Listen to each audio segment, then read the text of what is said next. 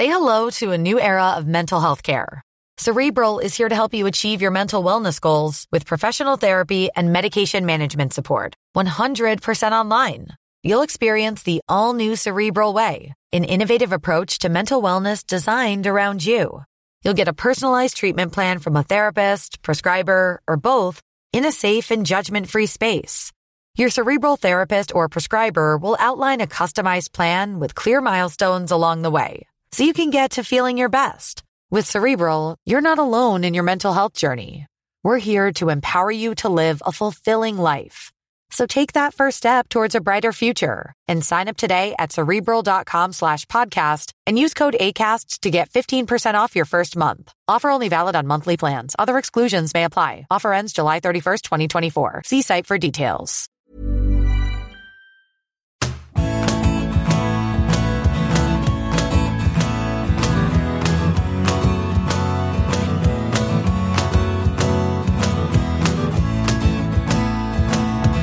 Hello, it's Graham. Welcome to a classic big interview.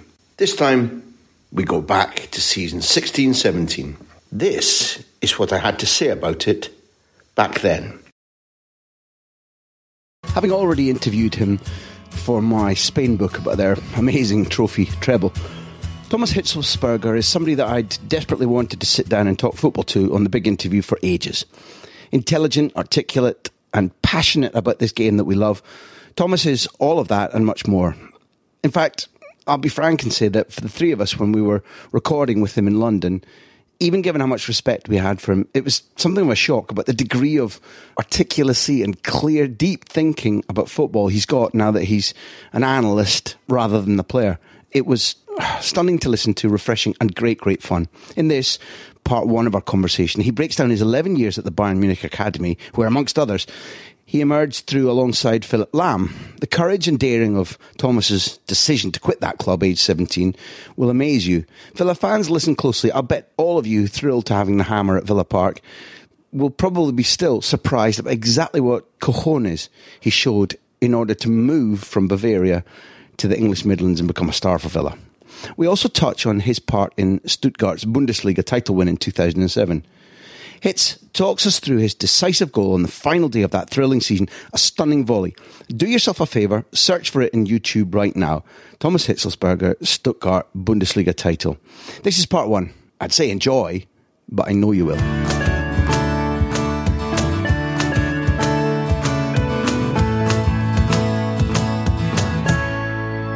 Thomas, you enormously helped me and Backpage when we were writing the book about Spain and, and their era. So it's really good to meet finally. First thing I want to say is like there are golfers who aren't like Arnold Palmer with a swing that comes all over the place and they just hit the ball and it flies and they don't even feel hitting the ball and it's sweet and you can hear angels sing. Now, your left foot, hmm? sometimes your right foot, it's a little bit like that. At what stage in your life did angels sing to you when you put your left foot in contact with a football and you went, "Oh, look, I've got a superpower"? What just happened there? Or was it all hard work and sweat and practice? A bit of both, really. Right from the start, when I first kicked the football and it went further than most of my mates, I realised this is a quality I have and I have to cherish it and I have to make sure I keep it and, and, become even better at it. Because we know in football, I mean, back in the days when I was like five or six years old, I didn't realise I would become a professional football player one day. But uh, as a football player, I think it always helps to have one quality that stands out. Mm. And of course, having a really powerful left foot, that's how I stood out. And I just made sure that I would become even better, hitting the ball harder, being more precise. So I just kept practicing. But of course, I realised early on this is a quality I have and uh, not many others have. Then take us to rural Bavaria. Literally walk us through it. Where did you do this practice before somebody helped teach you, before somebody spotted you and brought you into a system? Well, I was quite lucky the way I was brought up. You know, I've got five older brothers that was played with me when I wanted to play. Grew up on a farm. There's a lot of land. You know, just outside the house it's almost like a proper football field. I made sure when I was eight years old because I, I signed for Bayern when I was seven, and because I had so much space at home, we asked them after a couple of years whether they have some goals for us that we can put on on the, on the grass on the field. And that's what they did. We picked those goals up, and I think starting from nine or ten years, we had those two goals outside of our house. So I could always play football. Somebody wasn't a goal, and I took shots, and we played football. I just love football, you know, just like you talk about it now. It, it's so much fun. And back in the days, I just couldn't play enough football. I had mm. training two, three times a week. When I went back home, I played football. And to have that luxury of having a proper football field at home with two goals, what more can you ask for? When you do that on a farm and you're gifted goals, what was it? You said it was like a pitch. What was the surface like? Pretty good. I, I made, Wasn't, it wasn't bumpy. No, it wasn't like a, a Wembley pitch, you know, but it was good enough. You know, it was uh, better than most other football pitches that you get. And uh, I just made sure, I told my dad, you're going to make sure it's, it's well cut, you know, you cut the lawn every other week so I can play decent football. Because he would sit there sometimes watching me play, and of course he realised I, I was a big talent and he wanted to support me all the way through, and he did. And part of it was cutting the lawn. Were the brothers supportive and full of admiration for this talent, or did they sort of push you about and boot you a little bit? Uh, no, they were really supportive. I mean, almost all of them played football. My oldest brother, he was, he was a decent footballer. He played in the fourth division at some point, and uh, they as well. They could spot that I'm, I'm highly talented, and, Mm. and I had that dream of becoming a football player, professional football player, and that's why they were always there for me. They would um, take me to training and, and watch training and take me back, and somebody had to help out on the farm at home. So there was always somebody there to help me and make sure that I have the best possible way to train, play, and become that football player one day that I did eventually I think you've touched on something because even when you've got the gift of terrific natural talent, it isn't simply honing that talent. There's a lot of blood, sweat, and tears, and hours in cars, and dedication from people around you in order to let you even begin to realise the dream. Never mind get to where you got to. People need to sacrifice themselves for you. Absolutely. The good thing is, I've almost always enjoyed it, you know, training because when I signed for Bayern Munich at the age of seven, you're always surrounded by good players and, and they all have that dream of, you know, playing for the first team one day. So the support was there, but there's a big competition, you know, when you, when you play for such a big team, every time you play, the, the, the teams you play against, everybody wants to beat Bayern Munich. So it's kind of in you that you have to work so hard and, and in training you have to compete with the best players in your age group even in, in, in the entire country. And that was a motivation. And, and like i said most of the time i was highly motivated. I enjoyed it. But there was spells when i thought am i going to go all the way through to the top? And i have to make a lot of sacrifices. And there's times when you just don't enjoy going to training. But i would say i was, I was really disciplined. And uh, my parents they made sure that i just stick to it. And, and those spells when i just didn't enjoy it as much they said you just have to work through it and they taught me that discipline and, and my, my siblings as well they were there for me. And i just felt like i have a responsibility you know with all the support that i get from the family i don't mm-hmm. want to let them down. I have to give my best every day and, and that's what i did. But for the majority of times i've hugely enjoyed it. If I put the puzzle together, I can hear that you felt "I- I've got something here, and again, you loved the process of training or winning or beating somebody or scoring a goal. Whatever, beautiful pass, age seven, eight.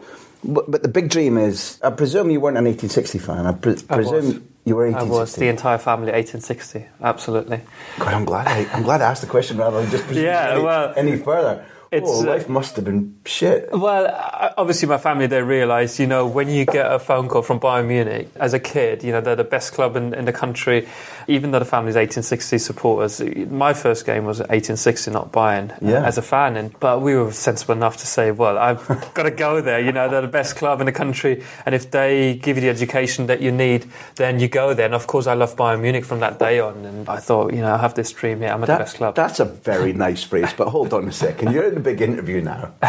So I, I, I live with Arbeloa um, at the end of last season was saying it's been an honour to wear this shirt. She's just taught me through the first time at training somebody hands you a Bayern Munich strip and you're going, yeah, okay, yeah. Well, I, w- I was too young. You see, if, if that had happened at the age of 16, 17 or something, it would have been more difficult, you know. But at the age of seven, although you know in the family there, there were blues and, and talk about 1860 and everything, but at seven, you don't have much experience. You Okay, you play for a huge club and you think, yeah, that's, that's a dream, you know, it, it feels different. You're part of this great club and then you put on the shirt and there's no history with other clubs so it wasn't difficult for me to kind of readjust myself and say, well, this is my new team. I'm a Bayern Munich player. I'm a Bayern Munich fan, and of course, I went to see all the home games, and I admired all the, the players in the Bayern Munich team So for this is the Olympic years. Stadium, right? Olympic Stadium. who are we talking about? Are we talking about Magath? Are we talking about Hitzfeld? That was before then. Uh, Otto Rehhagel at the time, I think, was there. Uh, Giovanni Trapattoni, um, some big managers, players. Lothar come back in this yeah. story, won't he? Yeah, yeah. So you're watching a trap, banging his shoe on the table, Yeah. calling out Strunz and Basler. Yeah. In that era, you're coming into the system, Uh-huh. and later you and Trapp will work together. What kind of Bayern Munich was it then compared to now? Do you think? Well, it was, uh, like I said before, the best club in the country, but it wasn't as consistent as it is now, you know, having won the Bundesliga just for the fourth time in a row. Back then, they had fantastic players, but it was also a time when they brought in foreign players for a lot of money. And that's when I felt, as a as a academy player, it's becoming increasingly difficult to get into the first team. They were labelled the FC Hollywood at the time Yeah. because of what you just said uh, with Trapp, you know, his famous speech there. Sometimes they won the, the Bundesliga. Next year they would finish fifth or sixth. And it was just that time, you know, you had uh, interesting players and managers, but they weren't as consistent. Uh, the fan base was always there, and it was, it was still a huge club, and they would play in, in the, the Champions League and everything, but nowhere near as good as they are now. I'm really, really interested when you see academy player. Who was your principal character that, that, that guided you, taught you? And what was drummed into you? What were the values that were drummed into you? Well, of course, you always realise playing in a game how big the club is because everybody wanted to beat you and the way that people looked at the club. So that was one part that not everybody liked you playing for Bayern Munich. Uh, of course, a huge fan base, but at the same time, there's a lot of people hate the club. That was one thing, but also looking up to players like Lothar Matthäus, for example. You know, they were the players, the 1990 team that won the World Cup. Uh, there's some Bayern players in there, but Lothar Matthäus, for example, he's just stood out. And, and now I know because I've played with players, I played with him, and I say he was just the best player that you can imagine. And um, I, I could watch them in training occasionally, but the problem was, unlike in England, there's no bond between the young players, academy players, and the first team. So this was like a dream. You, you couldn't really think, well, it's not far. There was a fence. uh, After a while, they, they put a fence around the training pitch, so it made it clear, you know, those are first team players, and you're the academy players. There's nothing in between. And my experience was coming to England, you would even have lunch with the first team players. You know, you're a under 19 player or reserve team player. You sit down with the first team players at Bayern. There was no contact whatsoever. You could watch them train, but don't talk to them. You know, they just never wanted to bring the young players and the, the, the, first team players together. In every sense, that's just sort of prehistoric in in a psychological sense, as well as just visual iconography. Anytime you talk about barriers, Yeah. there is no pathway. We don't expect you to, or pretty prehistoric. Here's this 17 foot fence that you've got to you've got to climb Yeah. in order. To, that just seems to me incomprehensible. Absolutely, and, and I mean that has changed now. But also, when one of those young players made the step into the first team, I, I know those stories. You know, I talked to one of them uh, who made as, as, a, as a youngster training with the first team. Like these players, they made you work hard for the place. You know, they, they would kick you in training. Yeah. You know, they, they wouldn't say, "Oh, this is a great talent. Let have him in the team. He can help us having some success." No, they just want to keep their place, and they tried ever so hard to kick you out. And if you stood your ground, if you you know stood up to the challenge, then of course they accepted you. But it was it was tough. And nowadays, you know, you're a young kid, you got some skill and, and whatnot. The manager will bring you in, and all the players welcome you, and they hope that you can make them a better team. Whereas back in the days, I'd say 15, 20 years ago, they didn't want you there as a young player. That's for sure. Just who made it from your era? And, and I guess was Lahm sort of two and a half seasons behind you in the academy, or a year behind me. Yeah, we hardly year. ever played together at Bayern. So I mean, obviously I know him pretty well. Uh, Yeah. Played with him at the national team. But um, he had to go on loan, first of all. He was in Stuttgart. And that was sort of the time when it, it just shifted a little bit, when they realised we need these young players because they brought in a lot of foreigners and they spent money for them and it didn't quite work, you know, because bringing a guy from, uh, I remember Adolfo Valencia, for example, bringing him in for a lot of money, it's a completely different culture. And if you don't integrate them, if they don't integrate, don't uh, speak the language, and then some Brazilians, Mazinho, I remember, he played there as well. And then I thought, well, this is pretty expensive, so we might as well just spend money on, on our academy and bring it through these young players. And I would say Owen Hargreaves was the first one, even though he came from Canada at the age of 15, I think. And uh, but he played Bayern Academy, and then he went all the way through into the first team. Philipp Lahm was another one. But there was also a generation, I think, uh, Trapp actually got them into the first team. That was uh, Didi Hamann. Markus Babbel, Dieter Frey, Markus Münch. They were a very good generation, and, and four or five of them made it into the first team. But that was kind of the only time when I was at Bayern that you know young players were promoted into the first team. Before and after, they just preferred to buy players from abroad. Before I ask you the, the slightly more painful one, uh, can I go back again about as soon as you go into an organised, theoretically well run, well coached academy, never mind the connection with the first team, what, what did they do? Did, did they concentrate on the parts of your game that they wanted to improve? Or did they look at that left foot and say, this will be your, your very special talent and, and therefore let's maximise that in, in how you pass, how you shoot? Did they give you free kick drills? Just describe the process of helping to refine your skill set at that age? Well, the, the good thing was, and as I described earlier, you're part of a team of individuals who all want to all have that dream of becoming professional football players.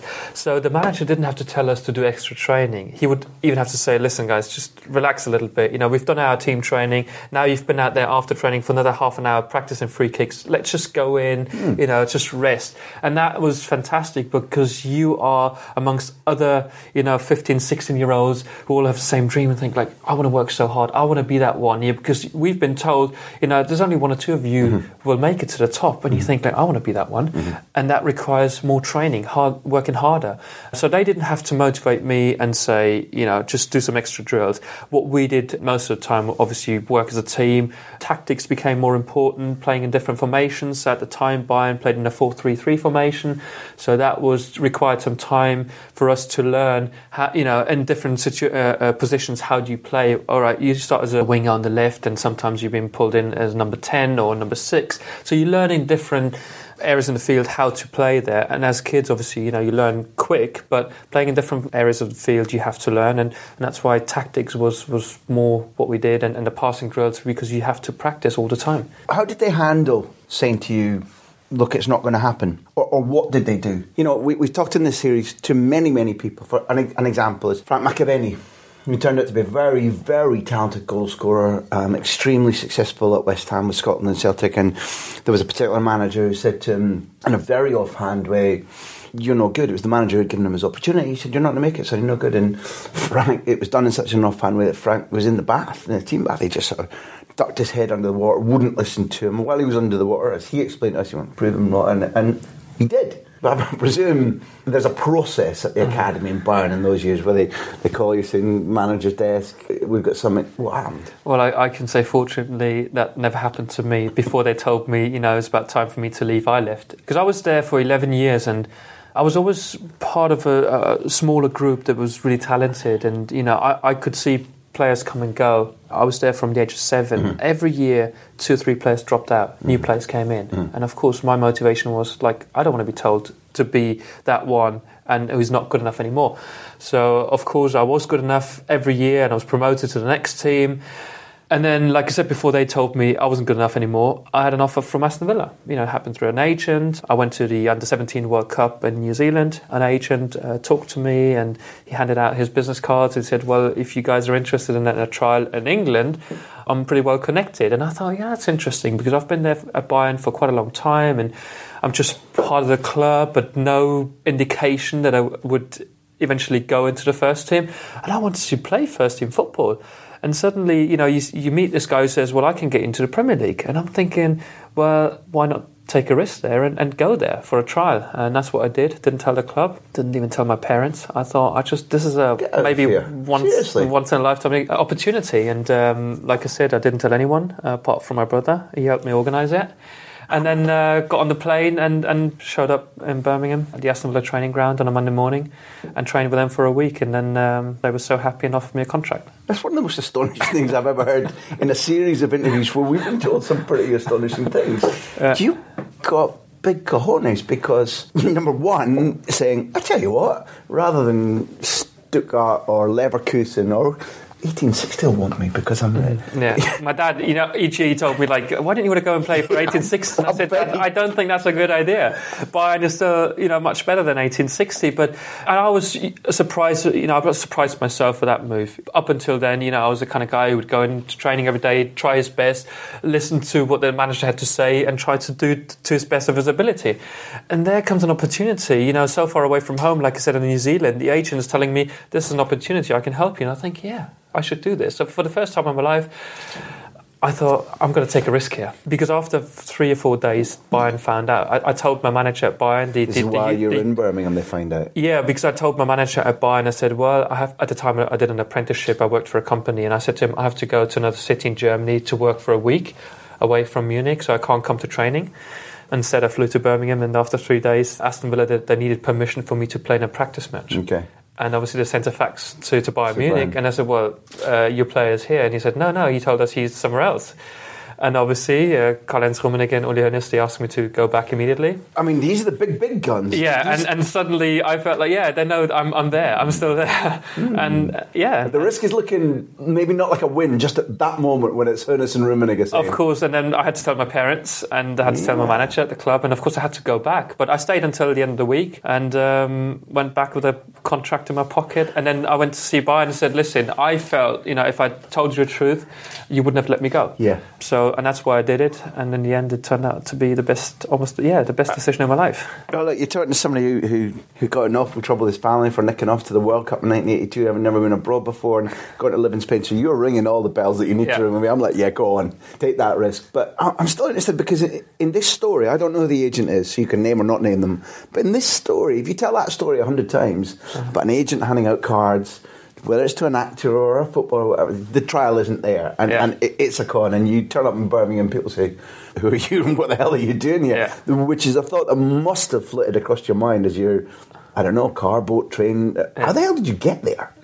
Well, the agent helped me. I mean, he was based in Australia and he's still there. You know, he's a Scottish fella, and I said, "Well," and I'm I'm so grateful to this man because uh, he made he made it possible for me to, yeah. to get this trial. And of course, afterwards, he tried to sign me up and said, you know, I'm, I'm ever so grateful for what you've done for me, but you are based in Australia. How can you be my agent here in Europe? But I uh, I'm still in touch with him, even though he's never been my agent. But he's he's made sure I can get this trial at Villa, and that's how my career started. And, and that was fantastic. And I didn't think of the uh, the risk. I say I took a risk, but I thought let's just do it and see what happens. And Fantastic. that's you think, yeah, that's that's good. Often we I was so, you know, controlled about my actions, and, and this time I thought, yeah. okay, let's just do it, see what happens, and. Uh, and again, it just that's how my career started. It's like everything in life. A little bit of equilibrium, where the cocktail is control and planning and structure and risk. Yeah. If you can bring the cocktail together, then things are going to happen explosively. Yeah. Who greets you? Who, who stands out in this mythical yellow brick road trip to Birmingham? Aged eighteen. 18, uh, 17. Uh, 17 I was at the time. Yeah, I mean, uh, through the agent, uh, the, the, flight was booked by the club. And I arrived at Birmingham Airport, and somebody from the club, acad- academy director, picked me up and said, you know, welcome to Birmingham. And they couldn't believe that a 17 year old Bayern Munich player is not under contract and can actually make the trip to Birmingham yeah. and, and train with them. Yeah. Uh, because they asked me on the second day, are you, are you serious? You don't have a contract with Bayern Munich? I said, no. And that was part of the reason, of course, I, I felt I can do this because yeah. I'm not you know, with Bayern, I mean, I've been there for 10 years, but I've never signed a, a contract. Yeah. So I'm free to go whenever I want to. Yeah. And they just couldn't believe it. So I trained for a few days and they could immediately spot, like, this guy's good. Why is he here? Because he's, he's pretty good. And um, they tried to convince me after a few days. They said, we want to see, see you in a practice match. That's why they need to get the permission from Bayern. That's when it all started to become a little bit difficult. So I never played in a practice match, but what they saw in training was enough for them to offer me a contract after five days and said, we want you back. And that was in, in end of January, beginning of February. Then I went to, back to Bayern and had about six months to decide on my future. Bayern offered me a contract. I also had a trial with Liverpool and with Celtic. And then I decided that Aston Villa is a club I want to join because they really made me feel wanted all those months, then I signed for them.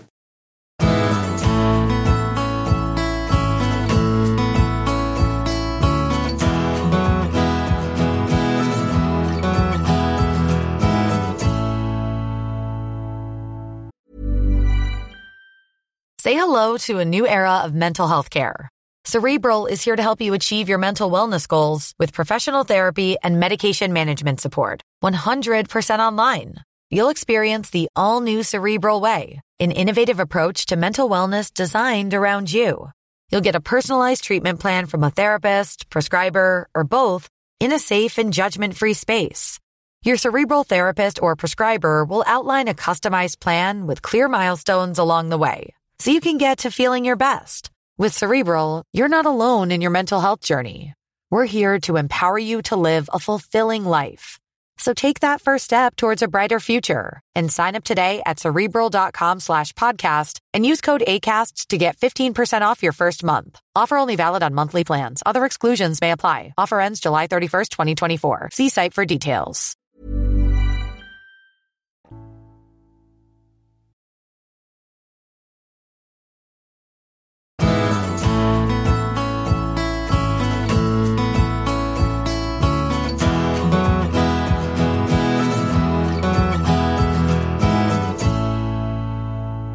The, the light bulbs are exploding in my head at the moment. You've described really articulately, this isn't your phrase, but it was a slightly dog eat dog atmosphere in the Bayern Munich training ground and the academy because so few would make it through the bottleneck into the. It was only a week at first, Yeah. but was there a noticeable difference in atmosphere at Aston Villa in the training or the attitude of the way people, or is it identical? Football's always a shark infested swimming pool. I mean, they were curious at first. Obviously, the players asked themselves, like, so you always have trialists. Some are better than others, but they, they knew my story. You know, he's, he's a trialist, he's a regular at Bayern under 17 team. Why is he training with us? and, they were- and they could uh, unleash some of the hammer shots in, in, a, in the first training session. And, and, and they thought, who's this kid? And, and suddenly the manager would set up training sessions where we would try to hit the ball as hard as possible. And I, you know, hit players and do free kicks, set pieces, and take shots from everywhere. And they just loved it. You know, the manager really loved it. And I loved it. And the, the camaraderie was good and, and training was fun. You know, most of the time we just warm up, you know, play rondos and, and then play games. When I say rondos, like five against two, and it was fun. And then uh, you do some sprints in between and have seven aside games. And I thought this is fun, you know, this is a lot of fun here. And they were really encouraging. And I liked the atmosphere. And it was competitive, yes. And I could tell the difference between training in, in Germany, where everything, everyone was nice and you could talk to the train, uh, to the manager. Uh, and there the manager was the boss, he was the gaffer. And, and the players, they would kick other players in training. And it's like, yeah, this is, this is good. You know, you just give and take. And I enjoyed it. I had a really good time there. I, I don't know if you're a man for regrets, and you said it's the best thing that happened when the Scot and Australia and New Zealand sent the Bavarian to Birmingham. So it's really quite a nice little Christopher Columbus thing going on there. Uh-huh. But Liverpool, you mentioned Liverpool. It could have been Delia Man and Hammer. Anchoring Steven Liverpool Gerrard, to yeah. I mean these are reasonable. For, uh, Yeah, hmm, they're- they're not regrets. bad, I've had a few, but then again, too few to mention. What It's the same as Bayern Munich. You, you think, well, this is a huge club. Uh, what are the chances for me to get into the first team and become a regular? At Liverpool, the chances are very little. Bayern the same. But Aston Villa is a good Premiership club, and I could tell the way they treated me, the way they spoke about me, and I thought, you know, they're not bullshit to me. They want mm-hmm. me in the first team as mm-hmm. soon as possible. I believe them, and that's why I decided to go there. Like I said, the manager, you can tell that he likes you as a player. He will support you. I couldn't foresee, of course, what it would be like to live in a, in a foreign country, having to learn the language, new culture. But it was an adventure. It was the Premier League. At the time, the Premier League was the best league in, in Europe. You know, everyone was talking about it. And I thought, this is a big adventure. At the same time, there was four or five other young Germans who would go to England, which is kind of a, a wave. And, and suddenly, German football, they asked themselves, like, why are these you know, young talents uh, leaving the country and, and go to England? What are we doing wrong here? I didn't see it that way. I just saw the opportunity. You know, it wasn't my ambition as a 14, 15 year old to play in England one day. I wanted to become a Bundesliga player for Bayern Munich, ideally.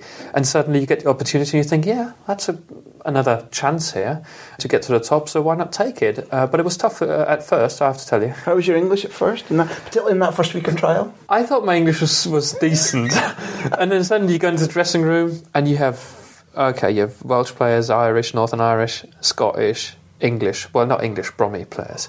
And you don't understand a single word. You think, are they talking about me? What are they talking about? And I thought, all those years I learned English at school out the window. It's just like it was for nothing.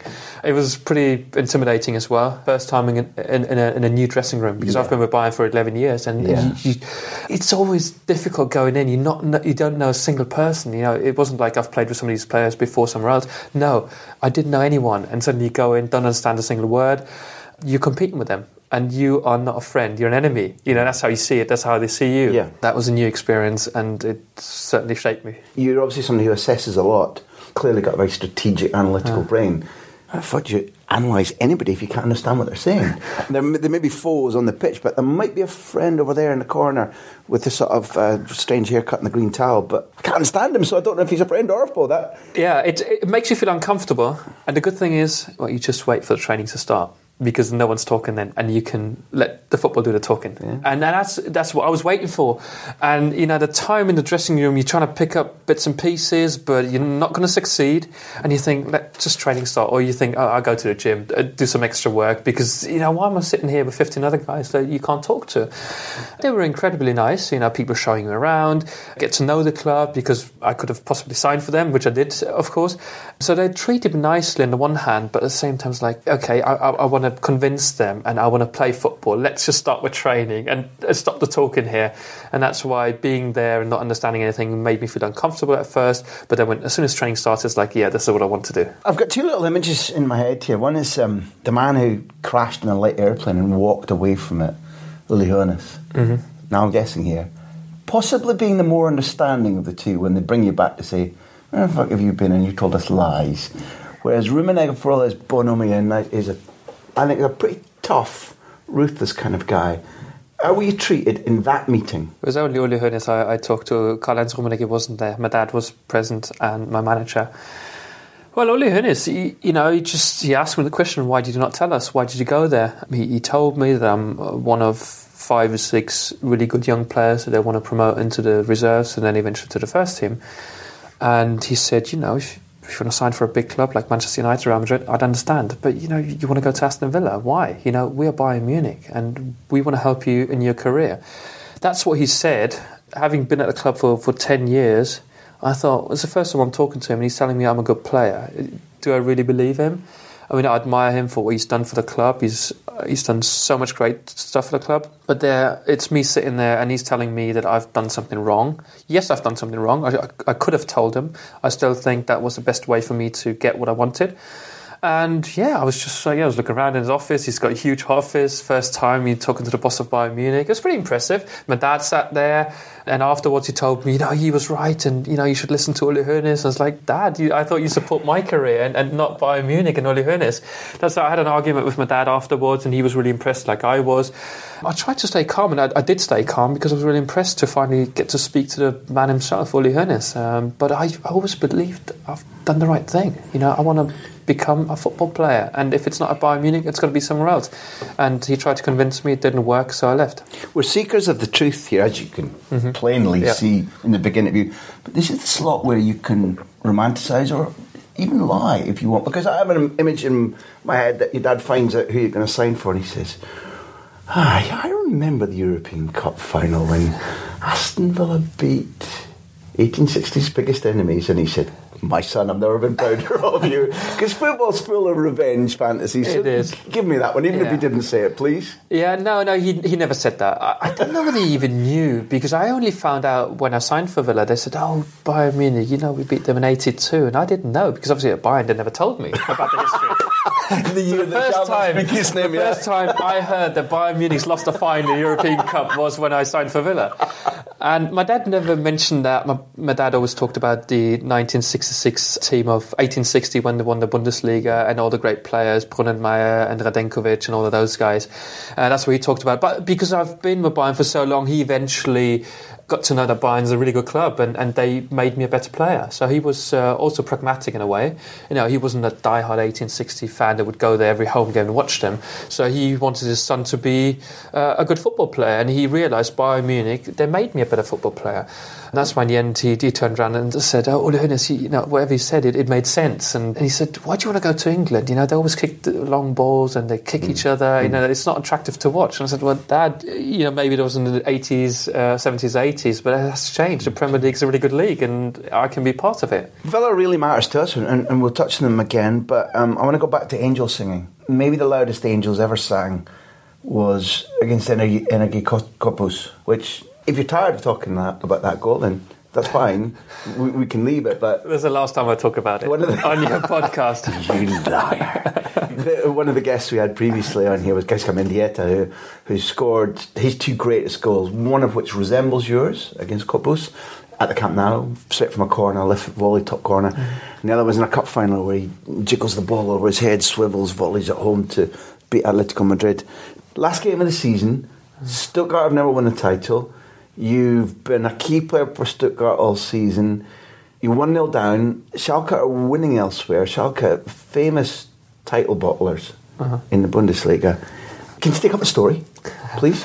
Yeah, it probably starts the day before when, you know, for the first time we, we went to the top after match day 33, we went to the top and suddenly we had to defend that, you know, position to win the Bundesliga because up until then, you know, it was always Schalke, Bayern and uh, maybe Werder Bremen, they were there at the top as well. And, and then suddenly we popped up and um, had to defend that. And I was like, up until then, we were all buzzing. You know, we enjoyed going to training. Players would even come like an hour and a half before training, go out like 50 minutes, but an hour before training and, and play and, and, really having fun. And we would go out together in afternoons and just chat and, and enjoying ourselves. And suddenly, that last week, everyone got nervous. You know, it's like, oh shit, we can bottle this, and uh, what if we now don't win the league? We, have lost everything. Uh, so I was so nervous, and the run up to the game on, on the Friday, just the day before the game, nobody would speak in training. It's like, this is really bizarre. So you could feel the tension going to the ground, like the fans were there waiting for us. It was just unbelievable. It was a hot day, probably one of the hottest days. You know, everything's to an extreme now. And then we go one down to a team's already relegated, and you think, what is happening here? You know, the, the stadium goes quiet. You know, there's this really strange atmosphere. And up until the corner comes in, I stand in the right position. And before I scored this goal, it was almost identical situation. Pavel Pardo puts a cross in, and I have a shot, and he gets blocked. And I thought the likelihood that this happens again is like it's just almost impossible. It is impossible. And what happens? The the Cottbus defence do the same again. They let me stand there about twenty yards from goal. Nobody marks me. Ball comes in. I just hit it perfectly. I've never done this in training before. And suddenly on that day it goes in, and you think like I couldn't even dream this, uh, and it happens, and just the emotions that go through your body. Of course, now I get goosebumps. But, um, it's just so incredible. You know, your family is there. They're like probably the greatest day in your career. Uh, when I, yeah, in your in your career, they're there. They're witnessing it. You don't know what to do, and then suddenly I have to celebrate. I've never really practiced to celebrate. I almost fell over because I kicked the corner flag, and you think this is embarrassing and you know so many things go through your mind and, and you just like, from that moment of course i felt like this is our day this is my day this is our day and it can't go wrong. And and i just felt i had a really good game. And and then of course um, when we scored the second goal you just wait for the final whistle and you think everything goes goes through your mind the celebrations and this is what an achievement. You know you win the bundesliga and you don't win it for Bayern Munich, you win it for another team, Stuttgart. It's been tough in the run up to it. The season before, I almost left the club because they didn't seem to want to hold on to me. Now, is that with Trapp or with Veh? Because Armin Veh is your manager who, who, who, helps you or guides you, or you guide him possibly to the title. But but what's the relationship that previous season when things aren't quite right? Is that Trap? Uh, it was with Trap the first season, and with him, you know, I was in and out of the team. It was my first season in Germany in the Bundesliga after five years with Villa in the Premier League. And it took me time to adjust, you know, to German football, which sounds weird, but that's the case. I haven't played in the Premier League for five years. And then you have an Italian manager, and not just a hmm. Ita- an Italian mm. manager. is, it's Trapp. Giovanni Trapattoni is a legend. Mm. And you have to deal with him, and the club didn't really know how to deal with him. The fans didn't like his style of play, and eventually they sacked him. And I thought, you know, he's a great manager. Um, his ideas didn't quite work out at the club. And then Armin Veh came in uh, in the last third of the season, and he didn't really like what he saw from me, and I was kind of in and out of the team. And towards the end of the season, he wasn't happy with the entire team, and I was one of those players. Yeah, he was pretty uncomplimentary, wasn't he? He, was. Must yeah. I use the word? Allegedly, he said something about an ox. Oh, did he? Which is maybe how he pronounces hammer. I, I don't know. It may just have been a mispronunciation. I, I don't know. he had a racehorse, and he well, was he a odd, grumpy man? He he'd really no pedigree. He didn't have pedigree. No, that's true. He, he it was his big opportunity in the Bundesliga to you know be in charge with a big club, and he could have some success there. And what he saw that he didn't like, so he thought in the summer he's going to get rid of some players, bring in his own players that he wants, that he thinks can bring him success. But what happened with me is I was part of the World Cup squad that summer, and when I came back, I, I played well for the national team again. So he probably felt, well, I can't really leave him out there, but he's not my favourite player. So I ended up staying there And I told him, listen, I'm not a left back because he, in the first game of the new season, he played me as a left back. We hmm. lost 3 0 to Nuremberg, hmm. and I I was just responsible for all three goals, more or less. Okay. Okay, I, had, I had a shocking game, a really shocking game. And the next game, he I wasn't even in the You squad. lose 3 2 the next game as well, Yeah. so it's a bad start to the. So um, he left me out the squad, and I said to him, "Listen, something's got to change." That was still before the transfer window closed, and, and I said, "Listen, we've got a problem here because you know in the preseason I did well. You played me as a left back. I was clearly not my position. I played badly." And he said, "Well, you have to wait now." And I, I just felt oh, it's time for us to go, you know, separate ways. I couldn't find a club, so I had to stay. And then I talked to him. I said, "Listen, now I'm here. Uh, if you want to make use of me, you got to do it in midfield." And he said, "You've got to be patient. I've got 25 players that all want to play, so take your time." And it took a few weeks until he threw me in, uh, gave me you know a few chances, and I played well. And from that on, I just became a regular in the team, and everything went ever so well. Because in my eyes, you're still on the sidelines when you, be, you play Bayern away. Miss that. But by the second half of the season, you play Bayern at home in the Mercedes Stadium and you beat Yeah. them 2 0. Yeah. And I think before we talk a little bit about the details of that relationship with, with Veh and how it changed, we, we've skipped to 2007. It's, it's worth putting in context that, for example, in a recent interview we did for the big interview, it was with Luca Vialli, as you know, um, we were obsessed by Samp and their title triumph, how extraordinary it was, how thrilling it was, and how it chimed with uh, people of our generation. I'm older than Neil and Martin, but we start to see Italian football for the first time on Channel 4. So it was that perfect confluence of Serie A's most powerful, exciting time and on our screens, and Samp's victory was unbelievable. We're, we're in a couple of months beyond uh, Leicester having done what people are describing as the most extraordinary feat in, in British football ever. Whether it is or isn't, we can come back to. But Stuttgart measures in that, that trio, doesn't it, of Leicester Sampdoria, because Yeah. it's not their territory to win Bundesliga. No, it's it? not. I mean, uh, what worked in our favour is that we didn't play uh, in a Europa competition, uh, not Champions League, not UEFA Cup as it was called back then. So we had uh, all the time in the world to train, to, to do what the manager wanted, and we did it well. But of course, nobody expected us to be up there. And kind of created momentum. I mean, like I said, the, the spirit in the team was excellent. Players just played at the best. Too many players played at the best in that season. That's why we got there. And at some point in the season, of course, it was just like I described earlier. Everybody loved going to training. People saying, "Okay, what we're going to do, you know, after training, let's go out and have coffee together and chat."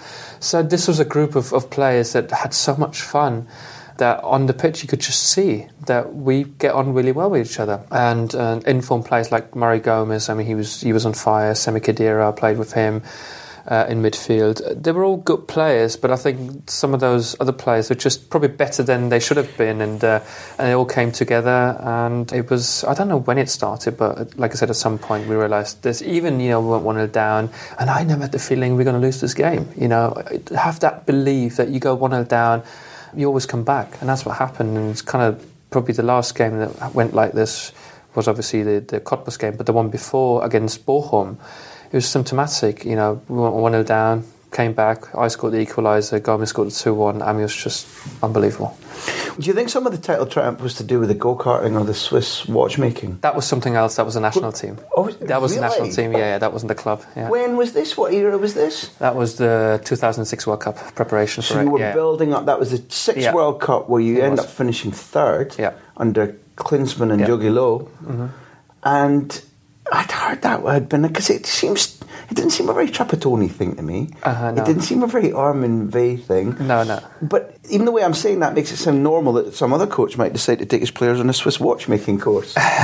Yeah, well, it was uh, no, it was uh, part of the preparation for the World Cup 2006, and has to be said, IWC, the watchmaker, they kind of have a, a close relationship with the national team. Not a proper sponsorship, but there is a connection there, and that's why they offered a, a watchmaking course. And we were in Geneva, I think, at the time, so I, I kind of all came together. And it's it's a, it's a nice thing to do, you know, not your uh, regular hobby that you have. So just something different, and I think that's really good with a national team. We might touch on it a little bit later.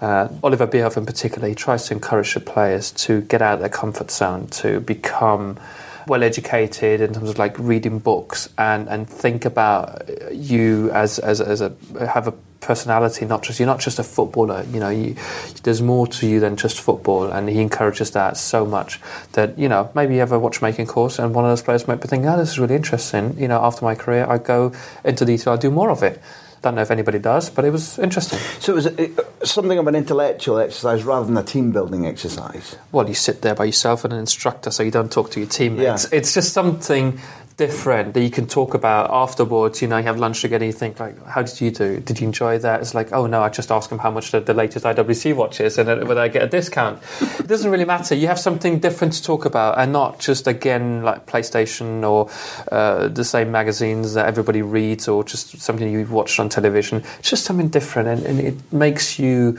think, hopefully, about yourself, about your career after your career. Just, just little things. Engages a different part of your brain, doesn't it? It stops you getting bored. You'd hope so.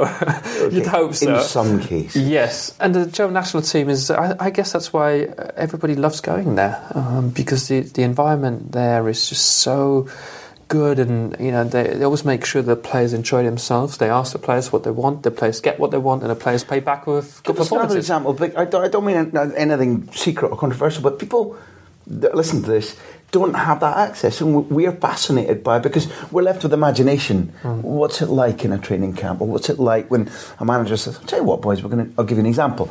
Uh, Klopp once told us in a press conference about how he decided to take his group of players to a, a sort of Nordic island so they could cook the fish that they caught and all whatever.